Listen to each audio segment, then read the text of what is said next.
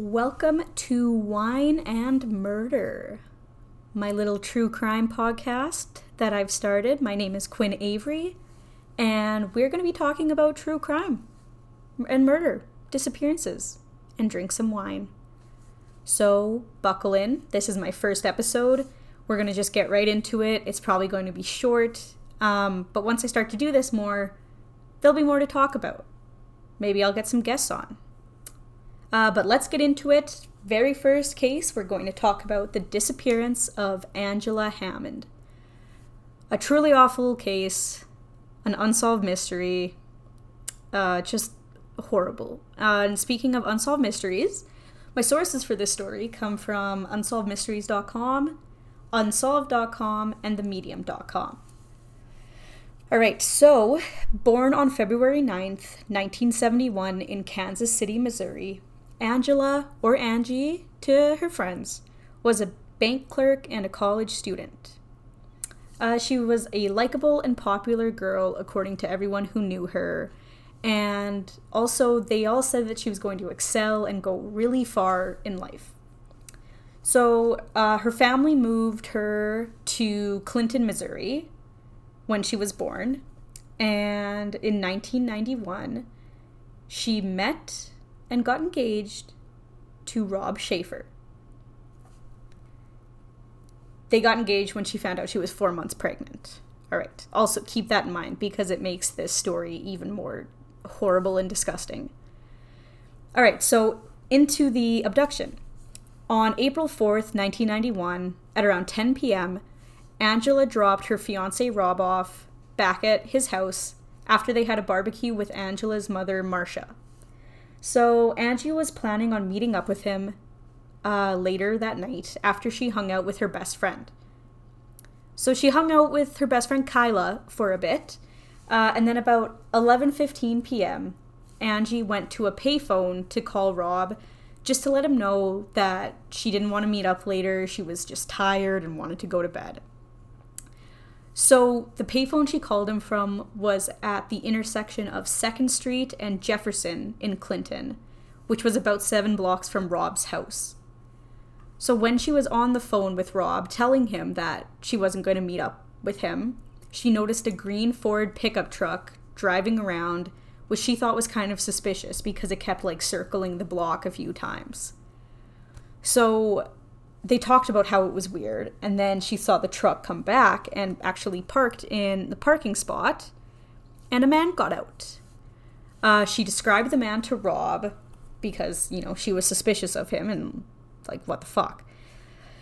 She told Rob that he, this is quote, a filthy Caucasian man with glasses, a beard, and a mustache, wearing overalls.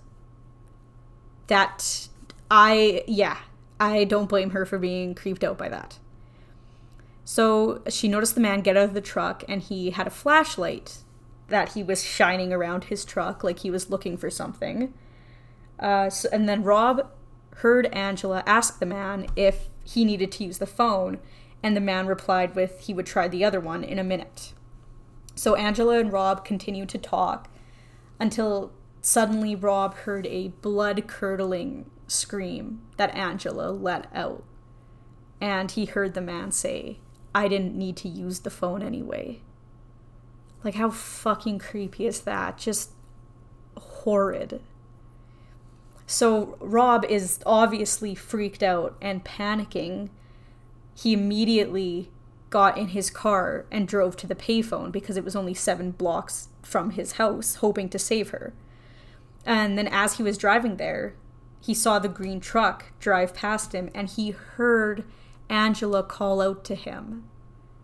She called out, Robbie, Robbie, help me. Like, that just makes me sick. So he threw the car into reverse and he tried to pursue the truck. He followed it for two miles until his transmission gave out. So his car broke down. He then jumped out of his car and tried to chase after the truck. Like, that is a dedicated fiance. So, uh, but the truck just continued to drive off and no one ever saw it again. So, he managed to flag down another vehicle who drove him to the police station. Rob was telling the police how Angela described the man, and the police did a character sketch. And if you look up the character sketch, it looks nothing like the man that Rob described. The man had no facial hair and no glasses, which is really weird. And the police apparently said they thought maybe he was wearing a fake beard and fake glasses. Just just fucking draw the dude how Rob explained it. I don't think it's that hard. Anyways, okay, so uh, a search began for Angela and the abductor and the truck. The Missouri State Highway Patrol conducted investigations into thousands of trucks and found over 1,500 matches. That's a lot for one truck. So they started to doubt Rob's story. He had no alibi no one could corroborate his story of like and he had no alibi of where he was that night except for Angela, who obviously could not be of assistance in this case as she was the victim. Uh, Rob had a polygraph examination done to prove his innocence, and lo and behold, he's innocent. He was just very clearly a grieving man who just lost his fiance, who's pregnant like Jesus Christ. Okay, anyways, so but Rob being innocent just kind of made this an even bigger mystery. Uh, and then what makes it even stranger is that two days after Angela's disappearance, her abduction was linked to two other cases. So the first one, and it's the this one out of the three, out of Angela, this one, and the next one, this is the only one that actually was solved. So the first case that it was linked to was of Trudy Darby, who was a 42 year old convenience store worker in Macks Creek, Missouri. So while Trudy was working one night, she called her son because she noticed a suspicious man was lurking around the store outside. Her son showed up about 10 minutes later and he found the store was robbed and Trudy was nowhere to be found. Her body was found two days later in a river, and she had been raped and shot twice in the head. Just absolutely fucking awful. Trudy's killers were identified as her half brothers, Jesse Rush and Marvin Cheney. I couldn't find any information on the motive behind it, but it's just fucked up in any way. Uh, and the second linked case was 30 year old Cheryl Kenny, who was also a convenience store worker in Nevada, Missouri. She closed up her store around midnight on February 27th, 1991, and vanished. Her car was found abandoned in the store parking lot, and just like Angela Hammond, Cheryl Kenny has never been found. So, two missing, two of the three, no information, no, nothing has ever come of it. Okay, so let's talk suspects. So, the first suspect, obviously Rob, her fiance, which tends to happen in missing persons cases or murders. The spouse is usually the first suspect. But Rob was clearly just a grieving man, and he passed the polygraph exam, and eventually they completely ruled him out. The other possible suspect they had was serial killer Kenneth McDuff, who was actually responsible for the broomstick murders of 1966, which I will cover in another episode. But he was never officially linked to Angela. Uh, police also started to think that Jesse and Marvin, who were Trudy's killers, were responsible for the disappearances of Cheryl and Angela, but nothing ever, ever came of that.